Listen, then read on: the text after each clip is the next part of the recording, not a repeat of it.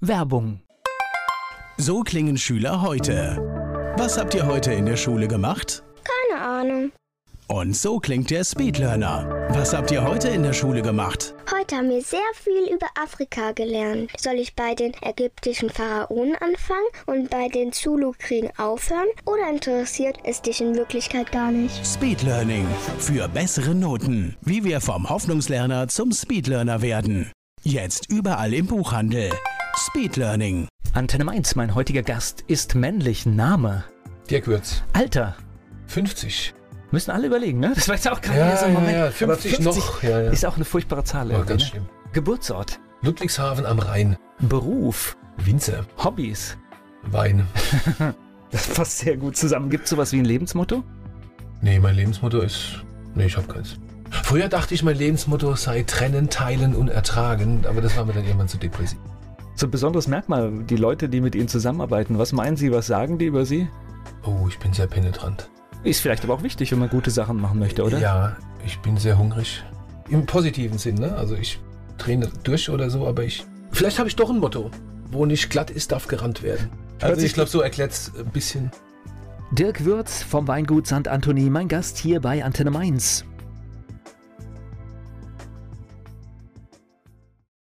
Dirk Würz macht Wein in Nierstein, kommt aber aus einer ganz anderen Gegend in Rheinland-Pfalz und ist mein Gast hier bei Antenne Mainz. Kindheit dann war in Ludwigshafen, Mhm. das heißt und Schule und all das? Ja, ja, Schule in Ludwigshafen, dann später Mannheim, als ich das erste Mal meiner Familie mitgeteilt habe, dass ich also beabsichtige, irgendwas anderes zu machen als das, was die sich so vorgestellt haben, dann wurde ich gleich mal auf so eine Privatschule Was weggeschickt. war denn die Vorstellung? Ja, also irgendwie Abitur, Studieren, Beamter. Ich komme aus so einer Bildungsbürgerfamilie. Sicherheit. Ja, Beamte, Lehrer, Anwälte. Mach was sicheres, Bub. Geh von mir aus auch in die Politik, das ist auch okay, aber als so klar war, mal wollte ich Glaswerker werden, völliger Schwachsinn.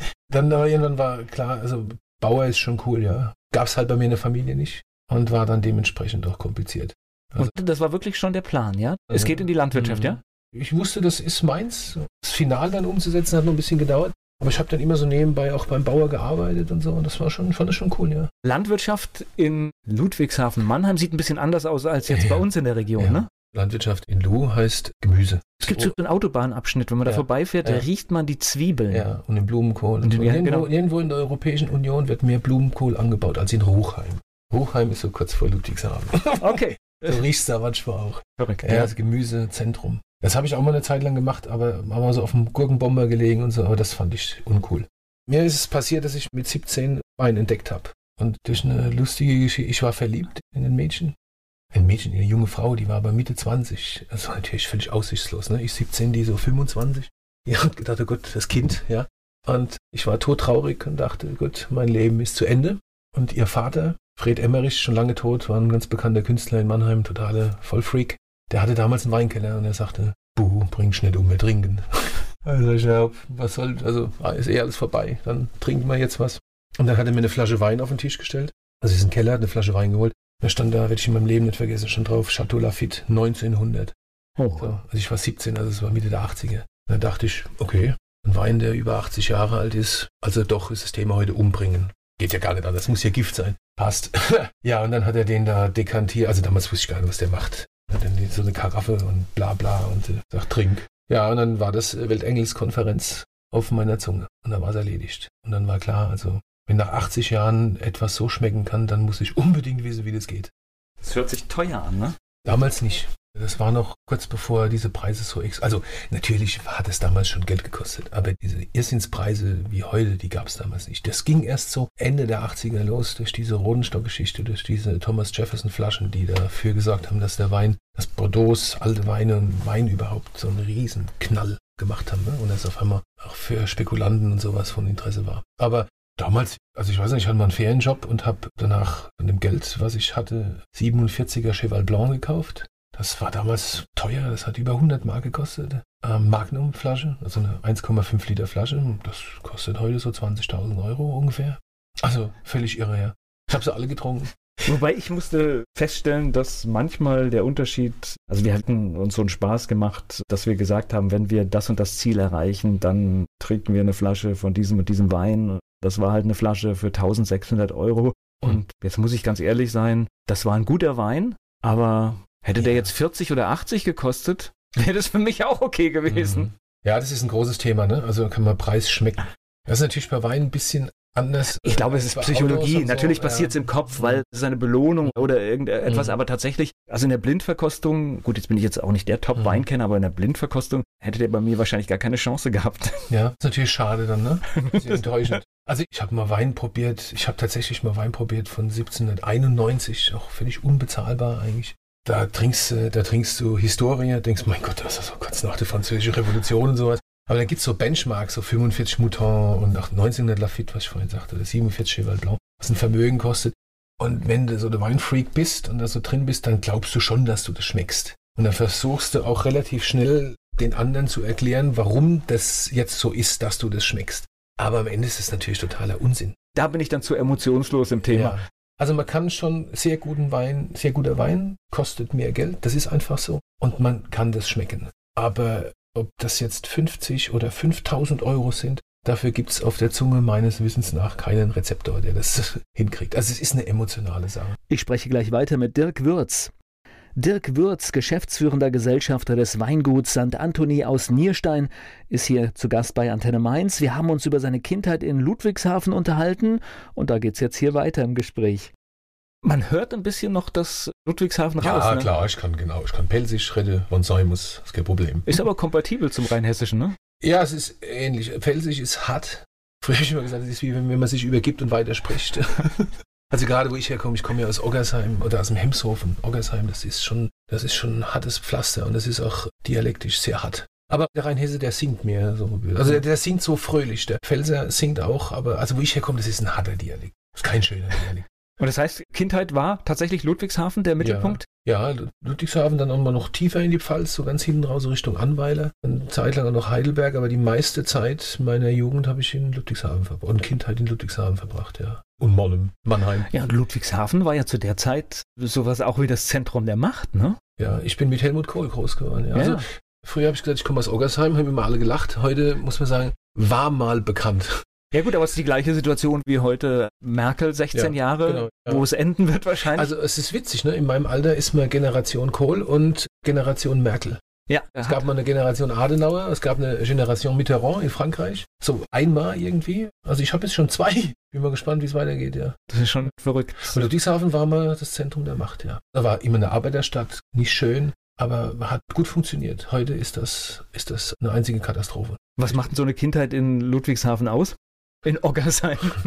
Ja, also meine Kindheit oder Jugend, die war, ich komme aus so einer Generations-Sotzenfamilie, also alles so Sozialdemokraten, super politisch engagiert. Mein Opa war sowas ähnliches wie Sozialdezernent in Lu, wir sind in Lu, wir sind schon mal aus Lu.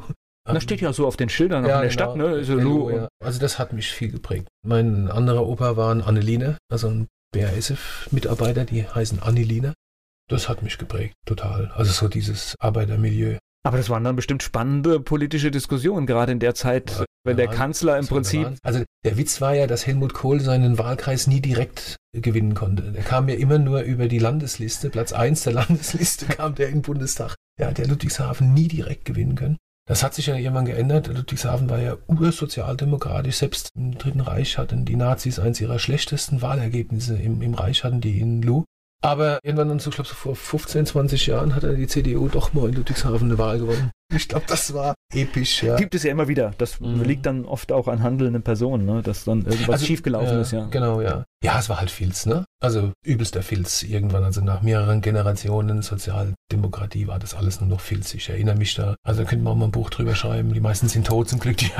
aber, aber es war witzig. Aber auf der anderen Seite ist doch wunderbar. Man merkt doch dann an dieser Stelle, wenn übertrieben wird, funktioniert das doch scheinbar mit der Demokratie ganz gut. Ja, finde ich auch gut, ja. Also Demokratie ist super, birgt aber auch Risiken. Ne? Also sehen wir jetzt gerade im Osten, also, wo die Leute glauben, es funktioniert was nicht und auf einmal wählen sie alle AfD. Finde ich total gruselig, kriege ich Gänsehaut. Aber klar, das gehört allem Anschein nach zur Demokratie dazu, ja.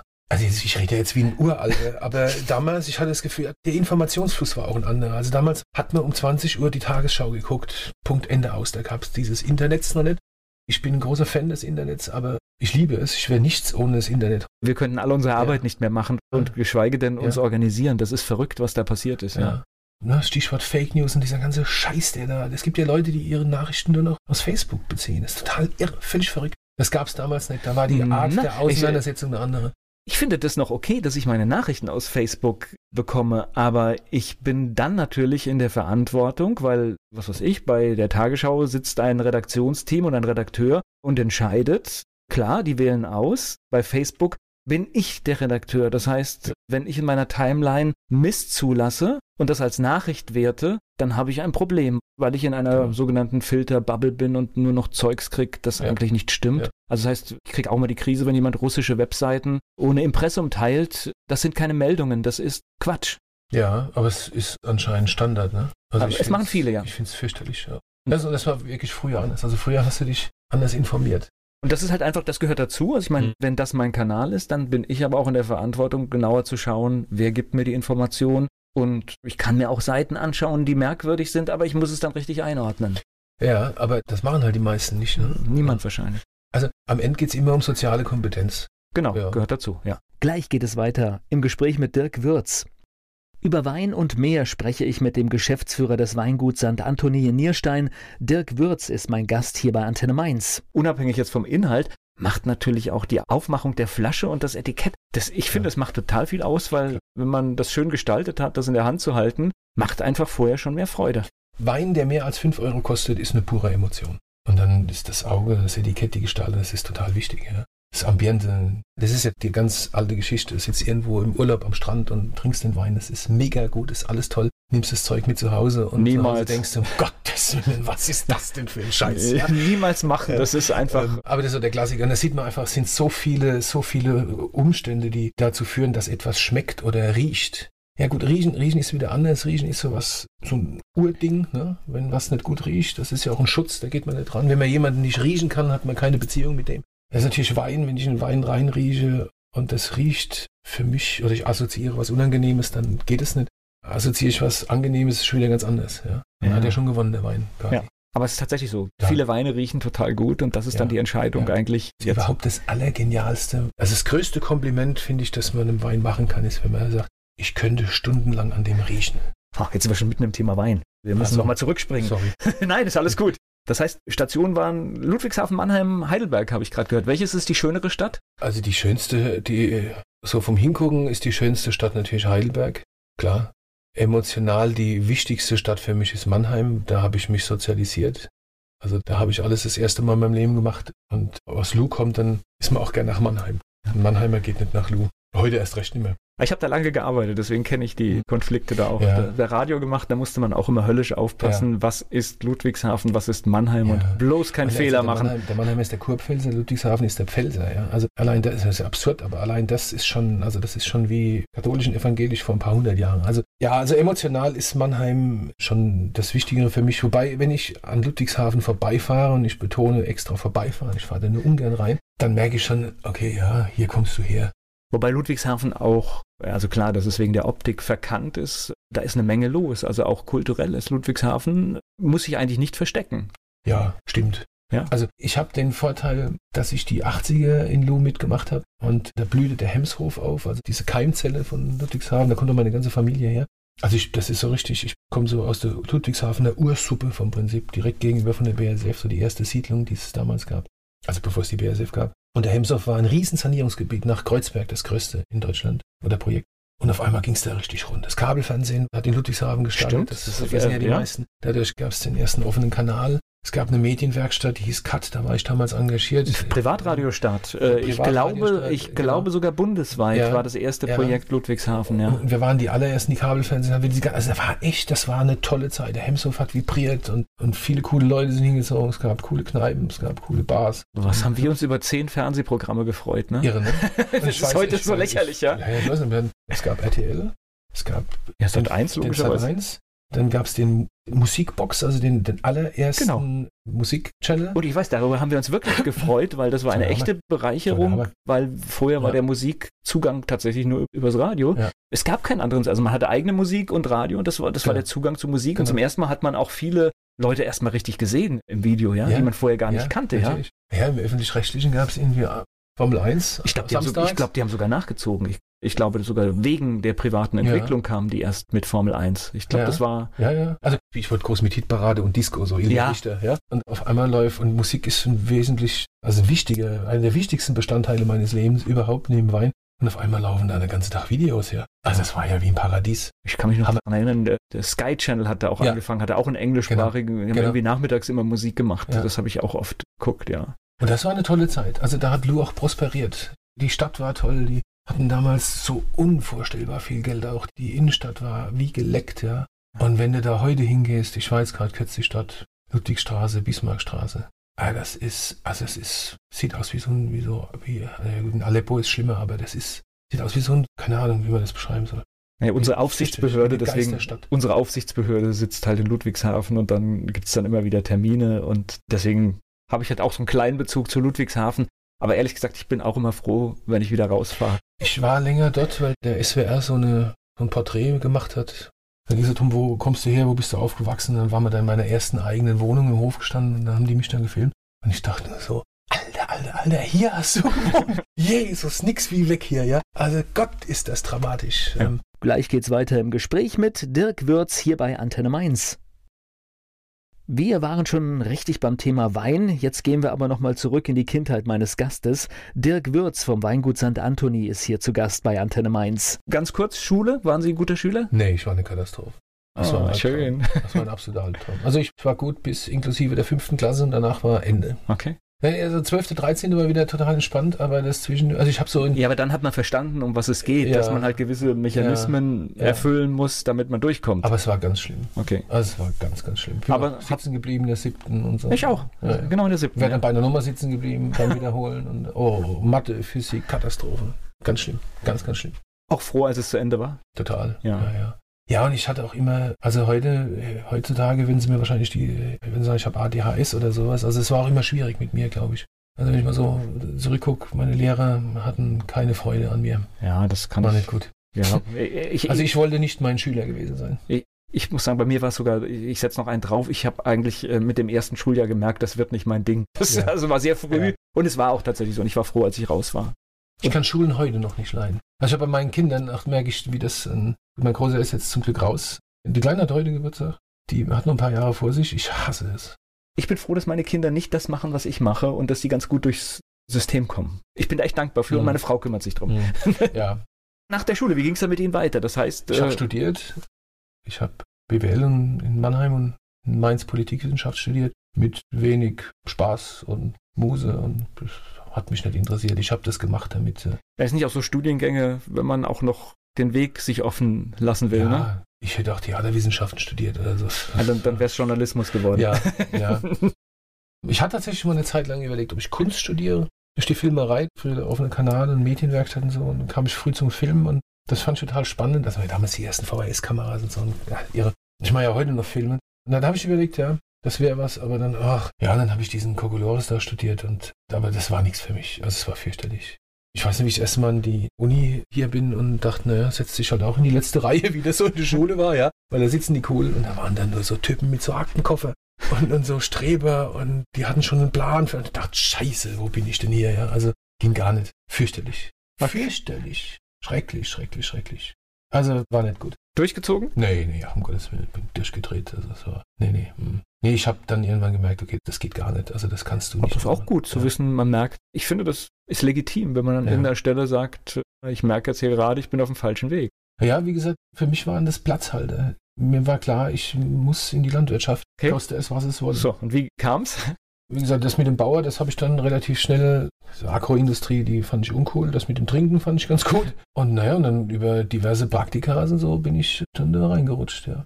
Und irgendwann war ich auf einmal Kellermeister in Kittrich im Weingut Robert Weil. Also es ging tatsächlich, Wein war das Thema und ja. es waren dann halt äh, auf ja, Weingütern genau, in, in, genau, dem Bereich in genau. der Landwirtschaft. Ich habe halt so gejobbt überall, damit ich ein bisschen Geld verdienen. Und weil ich auch unabhängig sein wollte. Und wo ich glaube, Praktikum ist ein ganz guter Weg, gerade beim Weinbau, weil man natürlich dann vielen über die Schulter schauen kann, Klar. wie sie es machen, weil ich Klar. glaube, jeder hat dann auch irgendwie seine Kniffe und seine, und wenn man viel sieht, glaube ja, ich, bringt auch viel, oder? Wie beim Kochen, ne? Kochen ist viel komplizierter als Wein machen, aber beim Kochen ist auch so, du hast ein Rezept, das steht dann da, wie es geht, und dann guckst du aber so einen Top-Chef mal zu und siehst, ach guck mal, wie der, der macht das ja dann doch so. ja. wo das da im Rezept steht. Und so ist das mit Wein auch. Ja, und manchmal macht er Sachen, die nicht im Rezept genau, stehen. Ne? Genau. Das ist genau das, wo man hingucken genau. muss. Weinmachen hat unglaublich viel mit Gefühl zu tun. Also es ist ein Handwerk, ganz klar, und es ist, gibt die sogenannte gute fachliche Praxis und all sowas. Aber es hat unglaublich viel mit Gefühl zu tun. Am Ende ist es, glaube ich, auch das, das was das Produkt dann unterscheidet. Ne? Ob es bei 3,95 landet oder bei 25 oder 80 Euro. Ich glaube, alles, was man mit Liebe macht, bekommt man am Schluss, wenn es gut ist, auch einen vernünftigen Preis dafür. Ja. Ich habe sehr schnell gemerkt, okay, ich kann das. Und ich will das. Und alles andere kann ich nicht und will ich nicht. Also war gut. Da war ich dann zu Hause. War das 30 Jahre her. Also das heißt deswegen mhm. auch Rheingau, weil mhm. zu dieser Zeit war der Rheingau, ja. sag ich mal, hier in der Region ja. führend. Ne? Ich bin noch kurz vorm Abitur nach Rheinhessen gezogen, habe dabei in Mannheim trotzdem noch Abitur gemacht und saß auf einmal hier in Rheinhessen und saß dann halt auch nicht mehr da in diesem Kartoffelgebiet, also in der Vorderpfalz, sondern so mittendrin in so einem Deutschlands größtem Anbaugebiet und das war zu der Zeit ein bisschen schwierig, Rheinhessen. Und das ist nett gesagt. Ja, ja. Wir waren trotz der Größe, war Rheinhessen zu dieser Zeit eigentlich unbedeutend, ne? Total. Es war also, kaputt vom ja. Prinzip. Also ja. es war. Es war einfach nur den, Mengen ja, und, und der Skandal, ja. Durch den Weinskandal war das, das war im Arsch. Also kann man gar nicht anders sagen. Also, aber vielleicht mit der heutigen Brille war das vielleicht sogar ganz gut. War das Beste, was hätte passieren können. Ja. Also Rheinhessen ist wie Phönix aus der Asche auferstanden und ist gerade letzten, ja, in diesem Jahrhundert oder Jahrtausend, so letzten 20 Jahren, ist das hier State of the Art. Also hier sind Deutschlands beste Winzer. Es gibt überall tolle Winzer, sind alles tolle Kollegen, aber wenn ich sehe, hier gibt es einen Klaus-Peter Keller, hier gibt es einen Hans-Oliver Spanier mit seiner Frau, der Caroline, hier gibt es den Philipp Wittmann, Wagner Stempel, diese ganze Hasselbach, wie sie alle heißen, das sind alles Weingüter von Weltruf mittlerweile. Also, also nicht nur regional, sondern von Weltruf. Wenn ich in Italien auf meiner Speisekarte einen rein hessischen Wein finde, ja.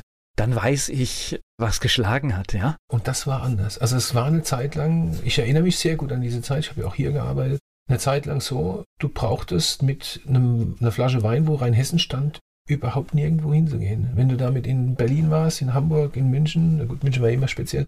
Ja, nee, also das geht nicht. Sorry, können wir nicht verkaufen. Rheinhessen geht nicht. Keine Chance. Schmeckt, aber kauft keiner. Das war ganz schlimm. Und heute ist das total anders. Auch die Generation, die nachgewachsen ist in Rheinhessen.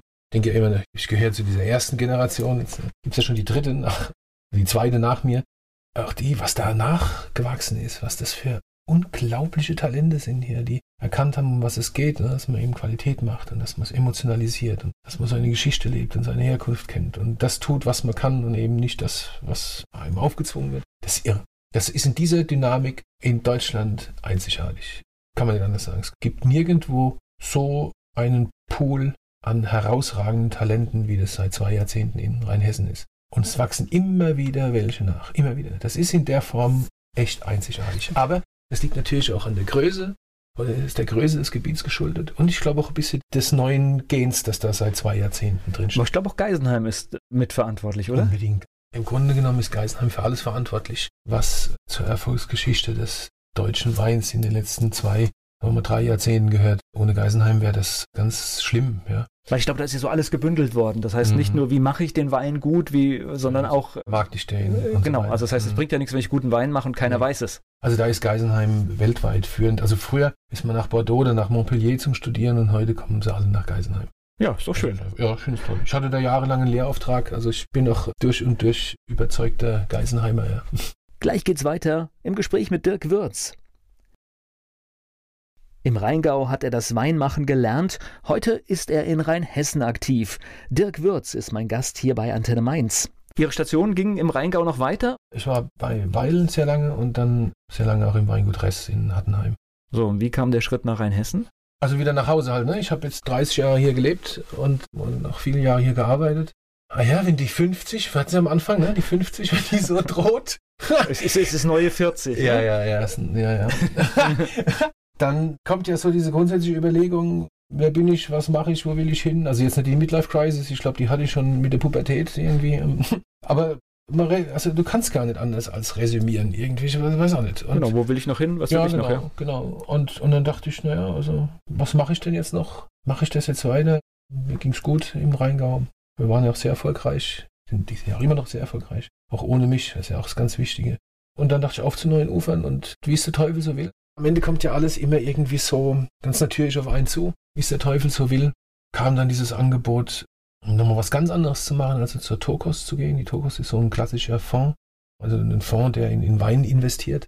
Hauptsächlich in dem Fall in Havesco, also Tokos ist der ähm, Hauptanteilseigner von Havesco, 74 Prozent der Aktien. Und wie es halt der Teufel so will, äh, der Eigentümer dieses Fonds, der Detlef Meyer, dem gehört auch St. Anthony. Und da stand auch ein Wechsel an und er sagte, hier, pass mal auf, mach doch noch irgendwie, komm, steig doch bei St. Anthony mit ein. Werd da Mitgesellschafter und macht da so den Sportdirektor, so, weil da war auch ein Wechsel, der Felix Peters, der vorher da die Betriebsleitung innehatte, der wurde 40 und er hat gesagt, ich will mit 40 noch was Neues machen und auch irgendwie, ne, ist cool. Also es ist immer so ein schöner Kreis. Und das war auch lange klar. Und, und dann sagte ähm, Detlef, mach doch da so den Sportdirektor. Ne? Ich brauche irgendwie so einen Sportdirektor, so wie der Ralf Rangnick, der das alles so strukturiert, aber wenn es hart auf hart kommt, sitzt der halt mal auf der Bank und trainiert den Verein, weil er weiß, wie es geht. Sag ich, ja, okay, das mache ich, finde ich gut. Gefällt mir. Den Roten Hang kenne ich schon immer, St. Anthony kenne ich schon immer. Haben eine tolle Geschichte, das Weingut. Und da Mitgesellschafter zu werden, das fand ich echt toll. Ja, glaube ich, eine tolle Aufgabe und ich ja, glaube auch. Muss ich auch nicht lange nachdenken. Ich, ja. Ist, glaube ich, fast der ganze Rote Hang übertrieben gesprochen, ja, ne? Das ist ziemlich viel, ne? Ist viel, ja. ja. Der Rote Hang hat 160 Hektar, 162,6 habe ich gerade gesehen. Und wir haben so 60 Hektar Betriebsfläche und davon ungefähr 50 am Roten Hang. Ja. Bin da vor kurzem mit dem Fahrrad größte, durch, also das ist, ist auch eine Aufgabe, ne? Und also mehr oben oder mehr unten? Überall. Okay. Überall. Aber wir haben, also wir haben in dem oberen Teil, wo die ganzen Grand Crus sind, also die klassifizierten Lagen auch vom VDP, da haben wir enorm großen Besitz. Geht das mit Maschinen oder ist es Hand? Das geht mit Maschinen, das geht mit Raupen, also mit so Kettenfahrzeugen, die dann teilweise auch an der Seilwinde noch hängen. Aber ich habe in diesem Jahr in den Steillagen die Maschinenarbeit komplett eingestellt. Also wir machen mittlerweile in den steilen Lagen oben 100% alles von Hand. Das ist irre, aber das war unbedingt notwendig. Wir konnten da nicht mehr drüber fahren. Ja, der Boden dankt es auch. Er wird es danken, ja. Also Jetzt im ersten Jahr ist schon viel passiert. Es steht schön da, man sieht es wirklich gut. Es geht, aber das ist einfach, das geht immer schnell. Also gerade die ersten ein, zwei, drei Jahre sieht man sehr viele Fortschritte, wenn man so ein bisschen ein paar Knöpfe drückt und Hebel zieht. Dann braucht man ein paar Jahre, um das zu etablieren. Und nach zehn hast du alles so, wie es sein muss eigentlich. Aber es ist eine Aufgabe, ne? Das heißt, weil man muss immer schauen, was macht das Wetter und, und ja, all diese Geschichten. Ja, wir leben ja im Klimawandel, auch wenn es immer noch Leute gibt, die das verneinen. Und also ich, ich, ich sag's nicht zum Spaß, bei mir in der Nähe baut jemand Zimtwandel mhm. mittlerweile an und ja. gedeiht bestens. Am Rotwein sieht man es am besten. Ne? Früher war es so, da war deutscher Rotwein war irgendwas mit Farbe und Alkohol. Dann kam der Dornfelder. Aber, aber oft kann man durchgucken, ne? Also ja, genau, im deutschen Rotwein genau, kann man durchgucken. Genau. Und dann kam der Dornfelder. Warum gab es den Dornfelder? Damit Rotwein rot wird, ne? So blickdicht. Und blaue Lippen und blaue Zunge macht. Da war der Deutsche happy. Aber wirklich Rotwein produzieren wir in, auch in Top-Qualitäten, so seit Ende der 90er, tatsächlich aber mit dem großen Knall 2001. So seit 2001 ist alles anders. Vorher hat sich angekündigt, aber mit 2001 kam der große Break. Es wurde immer trockener, immer wärmer. Die Trauben wurden reif, wirklich richtig reif. Früher, warum hat der Rote Hang so eine hohe Reputation? Weil das einer der ganz wenigen Plätze in ganz Deutschland war, im Pettental zum Beispiel, wo die Riesling-Trauben jedes Jahr reif wurden. Die wurden einfach immer reif. Deswegen ist das so ein, hatte, hatte dieser Hang schon immer diesen hohen Wert und diese hohe außergewöhnliche Bedeutung. Jetzt wird alles überall reif. Es spielt gar keine Rolle mehr. Jetzt musst du sogar aufpassen, dass es nicht zu reif wird. Also, dass du nicht aus Versehen Rotwein produzierst mit 15% Alkohol. Das wäre früher undenkbar gewesen. Ich habe in den 90ern Spätburgunder produziert im Rheingau. Da waren wir, da waren wir froh, dass es genug Zucker gab, ja. Also, also den wir noch dran rühren konnten, ja. ich, damit es überhaupt Alkohol gibt hinterher. Also, es werden in Deutschland auch schon immer tolle Rotweine produziert, in Ausnahmejahren, auch schon in den 50ern, in den 30 Ich habe gerade aus den 30er Jahren 1937er Assmannshäuser Höllenberg getrunken. Ein traumhafter Wein, ja. Wirklich ganz toll. Das gab es immer schon. Aber jetzt gibt es das halt nur. Wir sind einfach die großen Profiteure vom Klimawandel, auch wenn das scheiße klingt und scheiße ist. Aber so ist es halt. Es ist fürchterlich zu sagen, aber uns im Weinbau, für uns im Weinbau ist der Klimawandel das Beste, was hätte passieren können. Gleich geht es weiter im Gespräch mit Dirk Würz. Vom Weingut St. Anthony ist er hier. Über Wein spreche ich mit Dirk Würz und er macht Wein am Roten Hang in Nierstein und ist mein Gast hier bei Antenne Mainz. Das heißt aber, wir werden uns irgendwann auch von Sorten, die wir heute haben, verabschieden hier? Ja, das ist eine große Diskussion, so nach dem Motto, wächst denn irgendwie da noch Riesling, wächst da überhaupt noch Wein? Ne? Also wenn wir jetzt mal den Roten Hang zum Beispiel sehen, der ja extrem warm ist, können wir da künftig, ohne dass wir Wasser ganz gezielt einsetzen, können wir da überhaupt noch Wein produzieren? Ich glaube nein. Also ich denke mal, ohne Bewässern wird es in 10, 15 Jahren gar nicht mehr gehen. Also dann ist die so- große Frage. Also wie im Süden dann, ne? ja, dann ist die große Frage, geht es? Also kann ich so ein wertvolles Gut wie Wasser dafür verschwenden, um sowas Unnötiges wie Trauben zu produzieren? Das ist eine grundsätzliche Frage, die man sich stellen muss. Ich meine, ich mache so ein bisschen Weinbau in Washington State auch. Das ist Wüste. Das ist richtige Wüste. Und da werden Milliarden Liter von Wasser durchgeballert, um da neben Wein noch Hopfen und größte Tulpenanbaugebiet der Welt ist in Washington State in der Wüste. Total verrückt. Also fragst du dich, geht das, ne? Kann man das machen? Wasser wird zur Währung, so siehe Nestle. Aber klar, heißt das, künftig es gibt kein Riesling mehr oder wächst dann hier Sauvignon Blanc? Alle denken, ja, dann ist das Sauvignon Blanc, das kennt so jeder, weil er, alle waren irgendwie mal in Südafrika, haben da gearbeitet, da ist warm, da wächst Sauvignon Blanc. Ich glaube, das ist alles Quatsch. Also ich denke, es wird immer Riesling geben, der verändert sich halt nur, der schmeckt dann anders. Also wir haben das ja jetzt schon, wenn ich heute, wenn ich einen Wein aus dem Jahrgang 2015 nehme, dann hat der Riesling, hat der nichts mehr mit dem zu tun, wie er 1995 geschmeckt hat. Gar nichts mehr, nicht mal mehr im Ansatz. Das sind, der Geschmackstypus hat sich komplett verändert, die Säure ist viel moderater, der Alkohol ist, gut, mittlerweile, zwischendurch war extrem hoch, jetzt ist er wieder einigermaßen cool. Ist aber alles ist viel runder, harmonischer, gut eingebunden. Früher, also mit so einem Wein, 96er, trockene Rieslinge aus dem Rheingau, ey, da kriegst du, da kriegst du den Lack vom Auto mit ab. Heute noch, ja. Das will kein Mensch. Das ist nicht zu trinken, das ist unmöglich. Sowas gibt's heute gar nicht mehr. Aber der Charakter hat sich total verändert und der wird sich weiter verändern. Vielleicht ist Riesling irgendwann die Sorte mit einer total moderaten Säure. Gut möglich. Also wir haben ja heute schon im roten Hang Säurewert am Ende auf der Flasche von 5,8, 6,2, 6,5 Gramm. Das war ja früher 10 und haben entsäuert. Ja, alles undenkbar. Es wird sich einfach, es verändert sich das Geschmacksbild. Ich glaube auch nicht, dass es sinnvoll wäre zu sagen, hm, in 10, 15 Jahren wächst vielleicht kein Riesling mehr, lass uns mal was anderes pflanzen. Ja? Wir erklär, haben jetzt 100 Jahre lang der Welt erklärt, dass Riesling die beste Weißweinsorte ist. Wäre, glaube ich, blöd, ne? Das wäre echt saublöd, da jetzt wieder mit was Neuem anzufangen. Ähm, Aber meine Frage zielte darauf ab, aber es kann durchaus sein, dass wir schon an der einen oder anderen Stelle vielleicht Dinge sehen, die heute nicht wachsen können, die vielleicht Ja. irgendwann bei uns dann auch Ja. heimisch werden. Ja, wir sehen es ja jetzt mit Syrah und Cabernet Sauvignon, Merlot, Zinfandel, all das Zeug.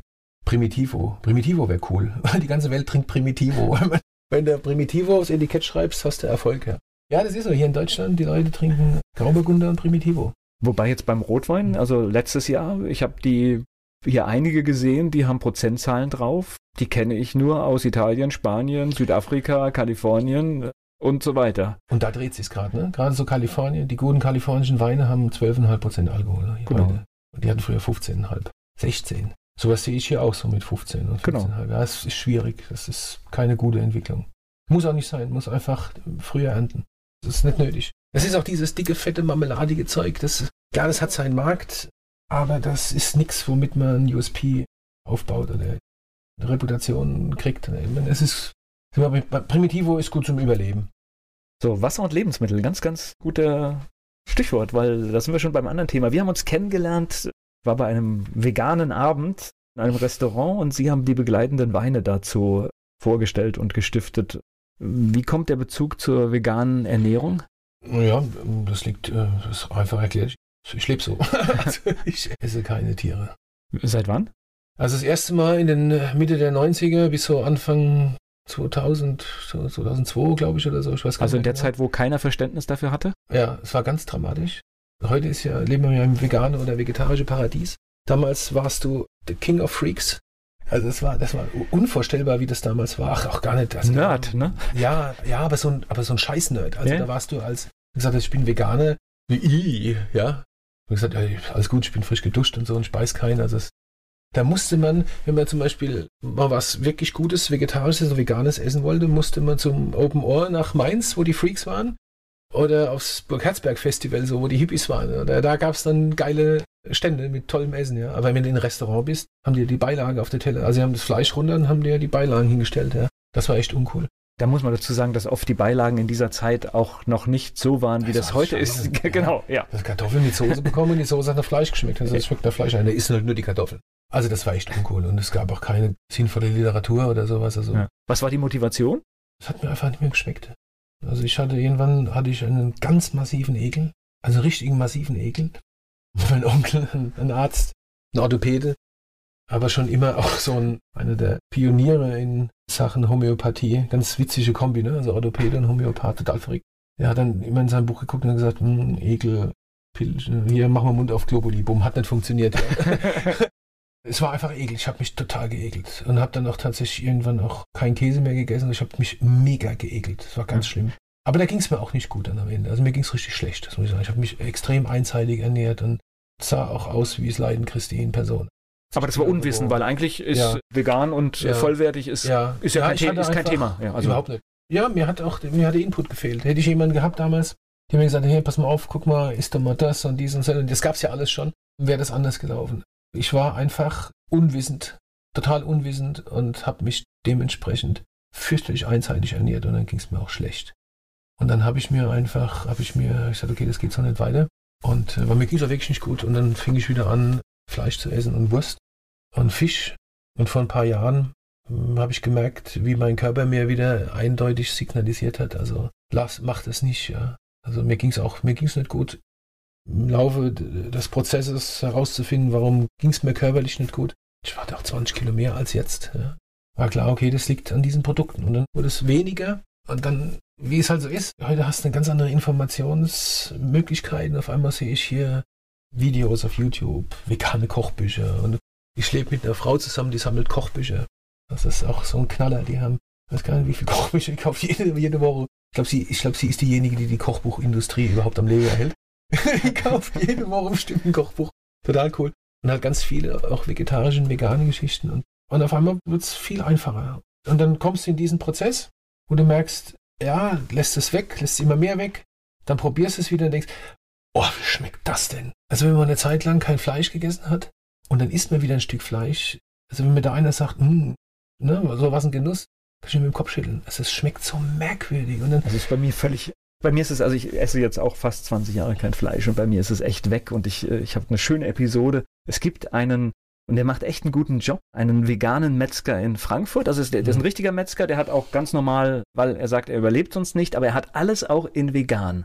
Und äh, da habe ich mir ein paar Sachen geholt und unter anderem macht er auch veganes Met. Weil das ist etwas, hat man irgendwie im Kopf aus der Kindheit, habe ich mal gegessen, wollte ich probieren. Ich konnte selbst die vegane Variante, weil sie so echt und täuschend war, nicht essen. Ich kenne das gut. Neulich hatte, hatte meine liebe Freundin Muriel, die das Weinhaus Blumen in Mainz macht, ähm, wollte mir was gut. Die kocht unglaublich gut vegan, auch mit viel Kräutern und Blumen und sowas. Ganz toll, ganz, ganz toll. Sehr abwechslungsreich, sehr nahrhaft, sehr gesund, sehr schmackhaft vor allen Dingen auch. Sieht richtig lecker. Dachte sie, sie tut mir einen Gefallen und macht mir mal diesen Beyond Beef Burger oder wie das Ding da heißt, wo sie alle so drauf abfahren. Ich ist bei das, mir auch ich durchgefallen. Hab das, ich habe das gesehen, dachte, ja, okay, stimmt, sieht aus wie Fleisch, es roch wie Fleisch. Und dann habe ich es probiert und es hat geschmeckt wie Fleisch und damit war das für mich erledigt, ja. Aber gut, ist vielleicht eine Lösung. Also so Auf jeden Fall. ist das vielleicht eine Lösung Klar. zu sagen für jemand, der wirklich sagt, ich bin Klar. mit dem Geschmack drauf und ich fand es auch sehr, sehr dicht Klar. dran, einmal in der Pfanne gehabt mhm. und brauche brauch ich nicht nee, nochmal. Nee, Gleich geht's weiter im Gespräch mit Dirk Würz. Nachhaltigkeit auch beim Einkaufen, Klimawandel, über all diese Themen spreche ich mit Dirk Würz und wir beide haben so eine Gemeinsamkeit. Wir schauen gerne beim Einkaufen, was vor und nach uns im Einkaufswagen liegt. Das ist der Wahnsinn. Ich frage auch manchmal die Leute. Meine Tochter ist das mega peinlich, wenn ich die Leute an der Kasse frage, warum kaufen sie denn das hier? Das Spannende ist ja auch, es gibt ja immer so dieses Argument, ja, muss ja auch günstig sein, man muss sich das ja leisten können. Das ist alles totaler Quatsch. Die guten Produkte kosten gar nicht so viel mehr. Es ist totaler Irrsinn, was da passiert. Einer meiner ältesten Kumpels und besten Kumpels ist quasi Deutschlands bester Metzger, das ist der Jürgen David in Worms, der Metzger sein auf eine völlig neue Ebene gestellt hat. Der sagt, ich will Fleisch und Wurst machen, so wie du Wein machst, mit diesem Grand Cru-Gedanken, der seine eigenen Tiere hat. Total irre. Der ist gerade vom Feinschmecker wieder zum besten Metzger gewählt worden. Bei dem kann man ruhigen Gewissens ein Stück Fleisch kaufen. Wenn man sich seine Kundschaft anguckt, dann sieht man auch, dass das Leute sind, die auch über den Einkauf dort langsam ein anderes Bewusstsein entwickeln. Die sagen, Es kostet mehr. Also muss ich das jetzt jeden Tag haben? Nee, muss ich nicht. Man meint ja gerade auch in der Diskussion, es gibt so dieses Grundrecht auf tägliches Fleisch. Schweinefleisch. Ja, egal. Jeden Tag Schweinefleisch für alle, genau. Ein Grundrecht. Es gibt's nicht. Also ich kann mich nicht daran erinnern, das im Grundgesetz gelesen zu haben. Ja? Und wenn ich sehe, was dabei rauskommt, wenn, wenn ich sehe, ich will jetzt nicht die Welt retten. Ich habe lange selbst mit Tieren, also geschlachtet und all sowas. Aber es kann nicht sein, wie mit diesem sind Lebewesen, wie man damit umgeht. Das ist unter aller Sau im wahrsten Sinne des Wortes. Und es hat so massiv schlimme Auswirkungen auf alles, auf die Umwelt, auf die persönliche Gesundheit und Und Mir ich ist unbegreiflich. Etwas ganz Neues, ein Aspekt, den hatte ich noch nicht gehört. Also auch die Menschen, die im Umfeld eines Schlachthofes arbeiten, sind häufiger krank und haben häufiger psychische Schäden als andere Gruppen. Also auch da merkt man, die wissen genau, was sie da machen. Oh ja, also klar sich so Kopfschlechter im Schlachthaus. Also wenn das die Berufswahl Nummer eins ist, da musst du auch schon, weiß nicht, also wie man da so drauf ist. Und das ist ich halt fand, ich habe viel geschlachtet. Ich fand es immer schlimm, immer. War nie schön. Ein guter Bauer, ein wirklich guter Bauer, der schlachtet nicht gerne. Gerade die Tage war ein schöner Bericht in, der, in, den Medien über eine Veganerin, die in Hamburg, in der Nähe von Hamburg, eine Rinderzucht hat. Sie ist überzeugte Veganerin, hat eine Rinderzucht. Das ist natürlich in der Hardcore-Vegan-Szene, also geht gar nicht. Aber ich fand es sehr interessant zu lesen. Es geht immer um Respekt. Bei allem.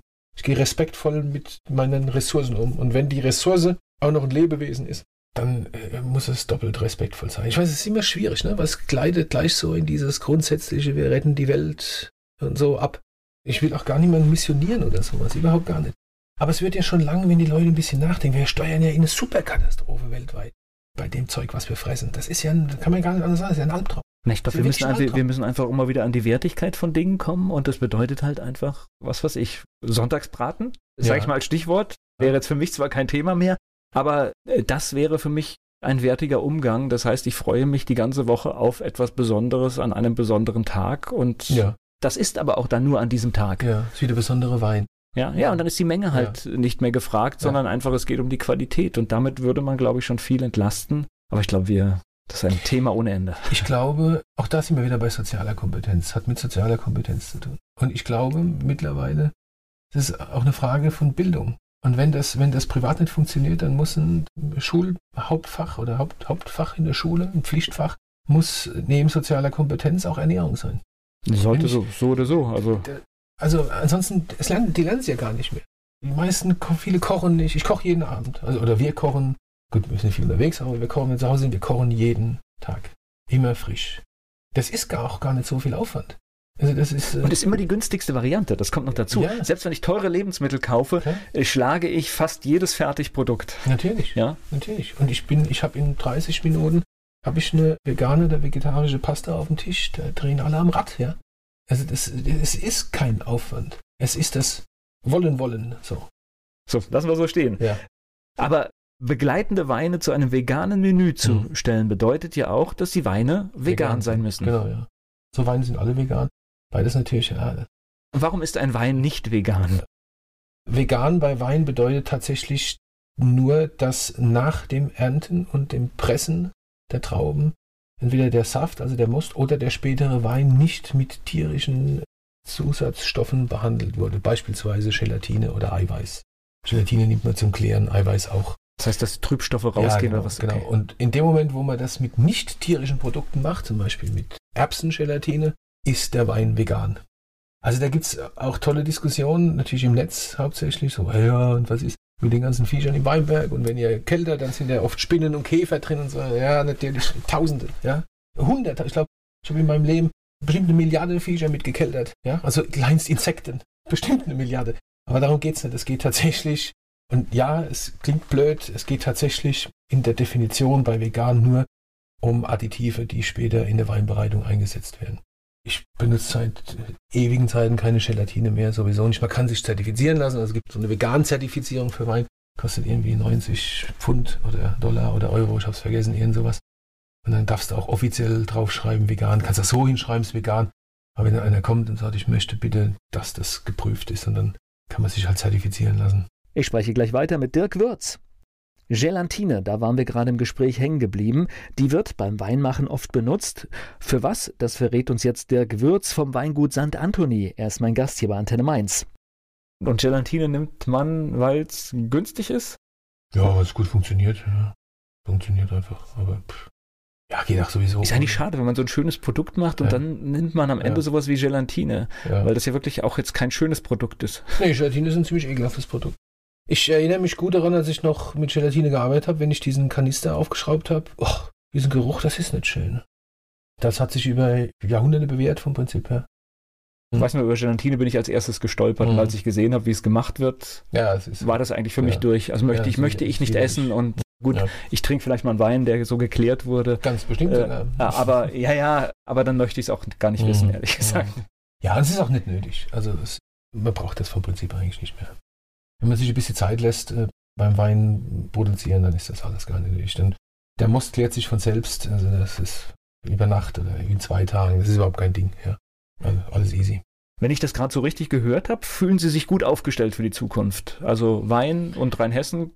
Ja, ich bin hier zu Hause. Das ist einfach. Ich bin Pfälzer, ja, aber ich bin so früh aus der Pfalz weg. Ähm, ich bin hier zu Hause. Ich merke das. Ich merke das jeden Tag, wenn ich hierher komme, das ist, dass das mein Zuhause ist. Also das emotional. Und klar, äh, Wein ist gut, das, Anfahrt, kann, nach, ne? Anfahrt nach Nierstein ist natürlich auch Traum, Traum, äh, schon eine der schöneren Stellen, ja. ja es ist also schade, das dass diese Straße da vorne ist, ne? Ja. aber gehört halt dazu, ja. Ja, gehört dazu, ja. Es war immer fürchterliches Chaos und gerade wieder gab es einen Tode und so, auch ganz schlimm. Aber äh, landschaftlich ist das fast, also das gehört zu einer der herausragendsten Kulturlandschaften in der äh, weltweit, wenn es um Wein geht. Dieser rote Hang, das ist schon, das ist schon ein ziemlicher Knaller, ja. Das ist schon sehr privilegiert. VDP bedeutet? Der VDP ist eine Vereinigung von Spitzenwinzern, das sind aktuell 198 oder 199. Ist gegründet, ging aus dem Versteigerungs-, äh, Naturweinversteigerungsverband hervor, ist jetzt 109 Jahre alt und vereinfacht ausgedrückt ist das so ein bisschen die Rotaria des Weinbaus, ja. Also der VDP definiert sich selbst als Speerspitze der Qualität, des Qualitätsweinbaus. Was steckt drin? Das, ist das auch dann bio-zertifiziert? Witzigerweise nicht. Ne. Okay, ähm, könnte aber? Ja, ja, klar. Also es werden auch immer mehr. Hier in Rheinhessen sind der rheinhessische äh, VDP, also VDP ist aufgestellt föderal, wie die Bundesrepublik Deutschland. Jede Region hat ihren eigenen Regionalverband und dann gibt es einen Bundesverband. Also man ist über den Regionalverband automatisch im Bundesverband Mitglied. Und der rheinhessische Regionalverband ist bis aktuell, bis auf zwei Weingüter komplett ökozertifiziert. Das ist ziemlich einzigartig im VDP. Also das hier ist so dieses Öko-Epizentrum. Ich merke das mittlerweile, wenn man, wenn man so, so eine Hiveltour läuft zum Beispiel, tatsächlich ohne Schild, manche machen auch Schilder dran, finde ich auch gut, ist so klar Flagge mhm. zu bekennen, was ich hier mache, aber tatsächlich sieht man mittlerweile, ohne dass das dran steht, wo Bio ist und wo nicht. Ja, klar. Natürlich auch deshalb, weil wir. Oder es gibt, oder es muss nicht zwingend Bio sein, mhm. man merkt, wo jemand mhm. äh, sagt, ich versuche wirklich mhm. auf das zu verzichten, auf das mhm. ich verzichten kann. Also wenn das Blau, Gelb und Weiß blüht zwischen den, das ist echt, äh, das hat sich geändert. Ja. Wir sind natürlich alle unglaublich durch diese Glyphosat-Geschichte unglaublich sensibilisiert für diese Optik. Ich hatte gerade eine interessante Diskussion, wenn wir es heute schaffen würden, ein ökologisches Herbizid zu entwickeln, das wir unterm Stock ausbringen, so wie wir bisher das Glyphosat, also dieses scheiß Gift da gespritzt haben. Das wirkt und aber am Ende genauso aussieht wie der Effekt von dem Glyphosat jetzt, würde das nicht funktionieren. Leute würden durchdrehen und sagen, oh, der spritzt Gift. Aber wir sind unglaublich sensibilisiert. Die öffentliche Meinung ist da, was das anbelangt. Deswegen glaube ich, sieht man, ist die Wahrnehmung auch eine andere. Ne? Also du läufst da durch und denkst, ist ja gar nicht braun da, okay, Öko. Muss gar nicht sein, ne? Also geht ja noch viel weiter. Aber ich finde das gar nicht schlecht, ja. Ich mache aus Überzeugung ökologischen Weinbau seit vielen, vielen, vielen Jahren. Für mich käme konventioneller Weinbau überhaupt nie in Betracht. Aus Überzeugung. Ich würde nie sagen, dass konventioneller Weinbau schlecht ist. Das hat alles seine, jeder soll es so machen, wie er es für richtig hält. Aber für mich in meinem Mikrokosmos gibt es nur ökologischen. Ist es dann stressiger? Steht man da mehr unter Anspannung? Ja, das Risiko ist halt ein bisschen höher. Ne? Okay. Also du hast halt einfach, du hast Kupfer und Schwefel und das war's. Kupfer ist natürlich kein gutes Mittel, das wissen wir alle. Das ist einfach so das Totschlagargument gegenüber uns Ökos. Ja, ihr spritzt ja Kupfer, das ist ein Schwermetall, das reichert sich an im Boden. Ja, stimmt, ist so. Und ihr verballert so viel Diesel, weil ihr öfter spritzen müsst als wir, also Kupfer und Schwefel. Auch das ist wahr. Wir spritzen öfter, wir können. Naja, gut, aber jetzt ich habe vor meiner Haustür einen Weinberg, der nicht vorbildlich gepflegt äh, oder äh, aus meiner Sicht nicht vorbildlich gepflegt ist. Wenn ich eine Strichliste führen sollte, wie oft dort gespritzt wird, ich hätte einiges zu tun. Ja, ja. also trotz ja, Chemie ja, ist ja. da wohl jemand extremst nervös. Ja, die gehen auf Nummer sicher, ne? Also geht da um absolute Risikominimierung. Also das Risiko bei uns Ökos ist einfach höher. Wenn wir uns falschen Mehltau einfangen, dann haben wir einfach ein Problem. Also Peronospora, das ist einfach so. Wenn wir, wenn wir Oidium, echten Mehltau haben und das rechtzeitig sehen, dann können wir Trauben waschen. Alles gut. Was ist Traubenwaschen? Ja, wir waschen diesen Belag weg, ja. Zum Verständnis, das heißt, ich bin ja kein Winzer. ja, also in dem Moment, wo ich sehe, dass eine Mehltau-Infektion da ist, dann gehe ich tatsächlich die Trauben waschen. Dann waschen wir die ab. Fahren wir durch und spritzen große Menge Wasser mit, mit ein bisschen Schwefel und dann hilft das. Muss man halt rechtzeitig erkennen, sonst äh, der konventionelle kommt in die Situation eigentlich nicht, ja, weil er präventiv schon viel schlagkräftiger unterwegs ist oder stärker wirken, tiefenwirkender unterwegs ist, als wir das sind. Aber ökologischer Weinbau ist ja viel mehr als Kupfer und CO2-Ausstoß, ja, durch Schlepper fahren. Im Endeffekt geht es darum, dieses, das sind wir wieder wie beim Tier. Es geht darum, dieses Stück Land, diese Ressource so zu behandeln, wie sich das gehört und die in die nächste Generation zu übergeben in einem Zustand, dass die da auch noch Spaß dran haben. Ich spreche gleich weiter mit Dirk Würz. Er versucht in seinem Betrieb nachhaltig zu arbeiten. Dirk Würz vom Weingut St. Anthony ist hier zu Gast bei Antenne Mainz. Ich habe gerade ein Buch gelesen über Böden. Das heißt, mhm. tatsächlich, wir laugen die Böden so aus, Total. dass die nächste Generation Probleme bekommen wird korrekt. und wir müssen da umdenken. Ja? ja, korrekt. Und wenn die ausgelaugt sind, dann muss ich wieder irgendwas reinbringen, was da eigentlich auch nicht dazu gehört. Und, ja, dahin gehört. Und das ist, ich sage, ich habe jetzt im Bodenhang in den Steillagen, in den wirklichen Steillagen haben wir die Maschinenarbeit eingestellt und ich sehe sofort, wie dankbar der Boden darauf reagiert. Das klingt jetzt vielleicht ein bisschen esoterisch und abgedreht, aber es ist so. Ich sehe das sofort, es wächst anders. Es ist eine ganz, ganz andere Lebendigkeit da drin. Das Wingert stehen da und sind saftig grün. Das ist wunderbar, ja. Es ist halt Schweinearbeit, ne? Also ich hatte es neulich dieses Jahr meine ich war gerade mit einer Gruppe von Gästen im Weinberg und stand an einer Stelle, wo man schönen Blick hat und ich einen, einen sehr netten Kollegen, wirklich sehr lieber, netter, geschätzter Kollege. Der hatte zwei Leute, die haben halt abgespritzt unterm Stock. Und im Weinberg nebendran standen meine 18 Mann und haben gehackt. Mit der Hacke. Und wer einmal im Weinberg, im Steilhang, im Sommer stand und eine Hacke in der Hand hatte, der weiß, dass das so ziemlich das Uncoolste ist, was man. Also, das will keiner. Das ist echt scheiße. Das ist einfach nur scheiße. Das ist eine Scheißarbeit. Und dann siehst du es aber halt, ne? Zwei, die auch noch schneller sind oder fast so schnell waren wie meine 18. Und immer weiterreden, was das bedeutet, ja. Ist eine Katastrophe. Dann kommt erschwerend hinzu, dass eigentlich keiner bereit ist, für diesen Mehraufwand auch mehr Geld zu bezahlen. Ne? Muss ja alles billig sein und so. Es dreht sich immer im Kreis. Ne? Wir kommen immer wieder, es geht immer um Wertigkeit und Bewusstsein. Aber für mich gibt es überhaupt gar keine andere Alternative, als das so zu machen. Ich, es, es ist undenkbar. Na, und ich glaube wahrscheinlich auch drüber reden. Das gehört wahrscheinlich auch dazu, zu erklären immer wieder und den Versuch, dass die Wertigkeit, ich sage jetzt mal, eines Lebensmittels oder eines Genussmittels dann mhm. aufzuzeigen. Das Entscheidende bei dem drüber reden ist halt, dass man nicht mit dem Finger zeigt. Ne? Also das merke ich, je älter ich werde, umso ruhiger werde ich ja auch. Und früher war ich so ein echter, fieser, schlimmer Öko-Taliban der bin ich tief in meinem Herzen immer noch. Aber ich merke einfach, dass ich viel mehr erreiche und auch viel mehr Aufmerksamkeit bekomme, wenn ich mit Kollegen rede, wenn ich jetzt sage, was machst du denn da für einen Scheiß? Ja, wir mögen ja alle nicht Dreck. Wir mögen ja alle nicht belehrt ja? werden, ja. Das ja. ist ja so. so. Und weil dann geht sofort, ja, ihr blöden Ökos und ne, dann geht sofort irgendwie. Und auf einmal findet ein Austausch statt. Und ich sehe, ich habe einen ganz lieben, lieben Freund, der im Rheingau ist und eigentlich ein überzeugter konventionelle Winzer der zackert jetzt auch unterm Stock. Also da gibt es kein äh, Herbizid mehr seit ein paar Jahren.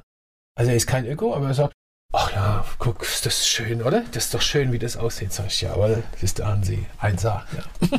das heißt, wir müssen wieder eigentlich zu ursprünglichen Dingen zurückkommen, ja. Ja, klar.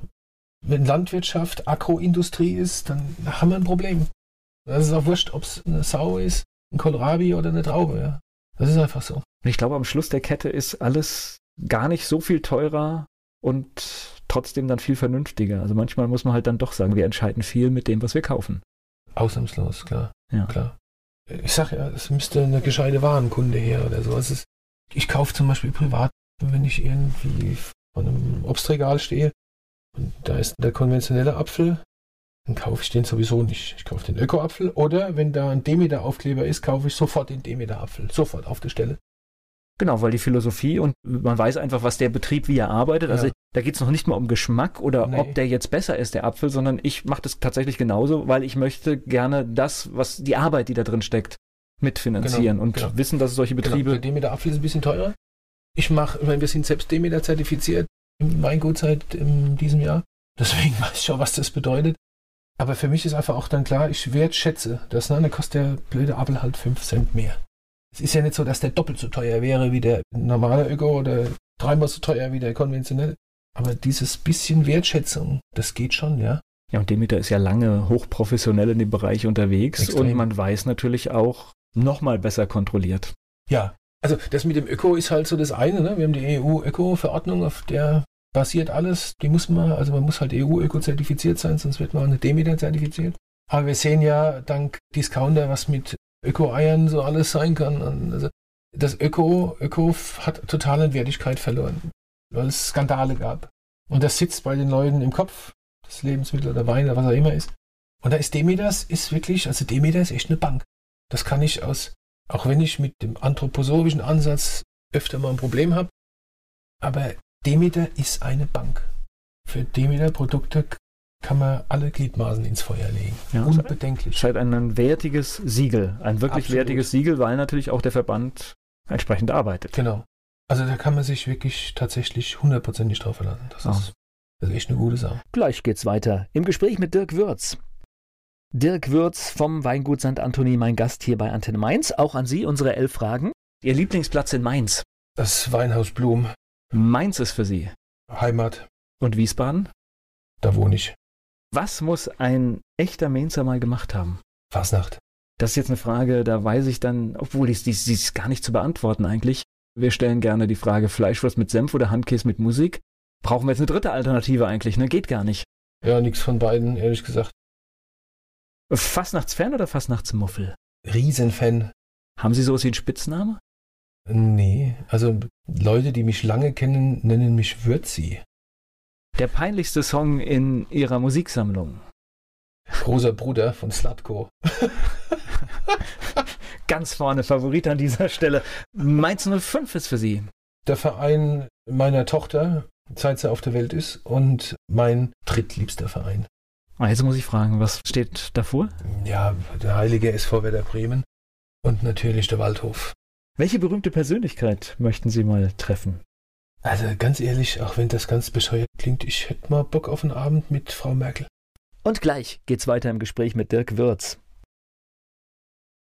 Er war heute hier zu Gast, der geschäftsführende Gesellschafter des Weinguts St. Anthony.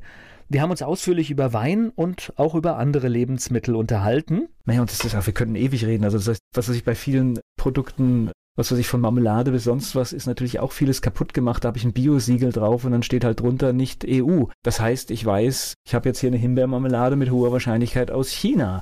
Das ist halt alles Wahnsinn, was wir da machen eigentlich, ja? Ja, es ist halt die globalisierte Welt. Gell? Die Welt ist ein Dorf, so cool das ist. Ich bin ja so ein Weltbürger. Ich, ich war jetzt gerade die Woche wieder drei Tage in Norwegen. Es ist toll, dieses Reisen können. Die Freiheit, wieder klar. Die, ne, irre, echt irre. Also die Medaille hat halt echt eine dunkle Seite, ja. Und dann kommt sowas dabei raus, ja. Man muss aber auch das, ich denke, über Bewusstsein ist das zu regeln. Man muss den Leuten klar machen, Leute, ey, echt einen Moment, so eine Nanosekunde kurz nachdenken. Ist das jetzt richtig? Ah, eigentlich nicht. Ich weiß, es ist nicht richtig. Ich lasse es. Ich tue es nicht. Ich kaufe das nicht. Ich kaufe dieses Produkt. Ich kaufe die. Ich habe neulich, das muss ich mir vorstellen, in der Markthalle in Frankfurt zwei Tomaten gekauft, diese Ochsenherzen. Die hatten so ungefähr 600 Gramm und haben gekostet 7 Euro. Irgendwas, 7,30 Euro. Da dachte oh, ja, gut, äh, fast ein Dreiviertel Kilo. Und ich sitze im Auto und höre Radio, wie immer, wenn ich im Auto sitze, und dann kommt eine Werbeeinblendung eines Discounters, der tatsächlich 600 Gramm Schweine, Schweinefilet, Nacken, keine Ahnung, wie das hieß, für 5,99 angeboten hat.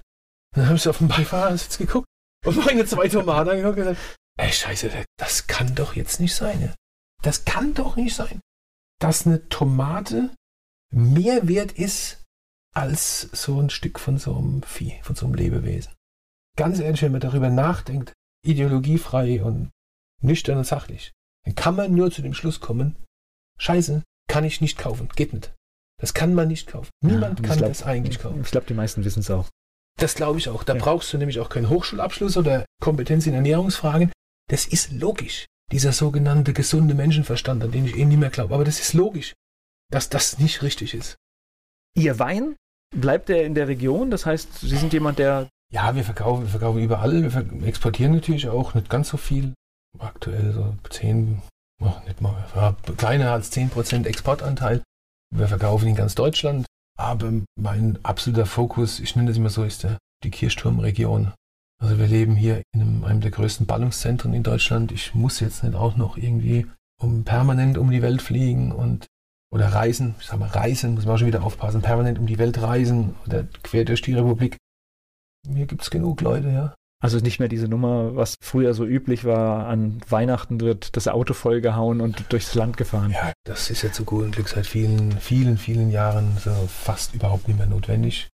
Der Otto Schätzel hier, der, der ehemalige Chef von der Schule hier in Oppenheim, der hat vor 25 Jahren, hat er schon gesagt, ein Winzer gehört in den Keller und ins Feld und nicht auf die Autobahn.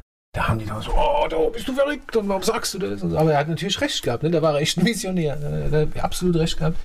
Zum Glück ist das nicht mehr so, weil es sind ja genug andere unterwegs, die ganzen Hermes-Jungs und wie sie alle heißen. Ja, und ich meine, ganz ehrlich, wenn man in der Weinbauregion ist, dann, wir sind ja hier im Zentrum von Rheinhessen, die Nahe können wir noch dazu nehmen, der Rheingau auf der anderen Seite, dann eine halbe Stunde sind wir in der Pfalz. Und ich diesen Support Your Local Dealer äh, Gedanken habe, dann gibst den Leuten doch mein Produkt hier, ja. Also bevor die jetzt hier auch noch Chateau irgendwas saufen oder Barolo, sollen sie doch lieber unseren guten Wein hier aus Rheinhessen trinken. Ist aber trotzdem ein schönes Gefühl, wenn irgendwo, was weiß ich, hier in Hamburg der Wein auf der Karte steht. Ja, ne? natürlich, das ja. ist toll. Das ist toll. Ich habe jetzt, im, das ist mit das Schönste, was es überhaupt gibt. Ich habe jetzt im Februar, als ich in Südafrika war, auf einer Karte einen Wein entdeckt, den, den ich 1997 gemacht habe. Mir kamen fast die Tränen. Das ist ein Hammer. Das ist, das ist ja das Tolle am, ich bin ja Bauer, aber ich bin ja so ein, so ein Special Interest Bauer. Ich mache diese schreckliche Monokultur Wein, aber halt auf diesem Kulturgutniveau. So. Und es ist schon cool, wenn du irgendwie 20, 30 Jahre später eine Flasche von dir siehst und dich so erinnerst, hm, wie war das und was hast du da gemacht und dann machst du die auf und den Leuten schmeckt's und alle sind glücklich. Das ist toll. Das ist wie, wenn einer vom schönen Bild steht oder so. Also das ist schon, das sind tolle Momente. Klar. Die Familie war dann versöhnt, dass sie keine Beamtenlaufbahn gemacht haben? Ja, es war ein bisschen schwierig. also war wirklich sehr schwierig. Das hat sich tatsächlich aufgelöst, vor allem bei meinem Vater, der war sehr unversöhnlich mit der Geschichte. Als Tony Blair seinen vorletzten oder letzten Sohn bekam, hat Weiland Gerhard Schröder als deutscher Bundeskanzler ihm ein Geschenk geschickt und das bestand aus deutschem Riesling. Und eine Flasche davon war vom Weingut Robert Weil. Zu der Zeit war ich da, das war 98 oder sowas, oder 99, ich weiß gar nicht mehr genau. Ja, ich weiß auch 2000. Und sowas stand, das stand natürlich in der Bildzeitung. Und dann bekam ich dann einen Anruf, man müsste doch mal reden. Na gut, da war ja alles perfekt, ne? Sozialdemokratischer Kanzler, der ja. den Wein verschenkt. Ja, ja, also derzeit war mein Vater aus der SPD schon ausgetreten. Also mein Vater war so einer derjenigen, die, für die war die Helmut Schmidt-Nummer unversöhnlich und dann hat er sein Parteibuch zurückgeschickt. Also das war für meinen ja. Vater das Ende seiner Sozienkarriere. Da hat er noch nicht geahnt, dass es noch schlimmer kommen kann. Ja. Aber das war dann so die Geschichte, so, wo, wo er gesehen hat, hey, der Bub macht ja, tolle Sachen, doch, ja. Also das ist ja dann doch ordentlich, ne? Und auf einmal war Und das war eine Anerkennung dann, ne? Mhm, okay. Ja, Und auf einmal war er ein Weinfreak. Er hat es nie getrunken, er wollte es immer nur riechen, aber er wollte dann immer dabei sein auch. Aber das ist ja auch irgendwie ein schönes Zeichen, dass sich dann da irgendwie so der Kreis mhm. schließt und äh, ja. ja. und viele der vermeintlich sicheren Jobs, hat uns ja auch das Leben gezeigt, sind gar nicht so sicher. So ist es. Und äh, ja, machen Sie weiter Wein. Ja, ja, ich kann ja nichts anderes. okay. Auf jeden Fall. Danke für das Gespräch. Ich habe zu danken. Werbung. So klingen Schüler heute. Was habt ihr heute in der Schule gemacht? Keine Ahnung. Und so klingt der Speedlearner. Was habt ihr heute in der Schule gemacht? Heute haben wir sehr viel über Afrika gelernt. Soll ich bei den ägyptischen Pharaonen anfangen und bei den Zulu-Kriegen aufhören? Oder interessiert es dich in Wirklichkeit gar nicht? Speedlearning. Für bessere Noten. Wie wir vom Hoffnungslerner zum Speedlearner werden. Jetzt überall im Buchhandel. Speed Learning.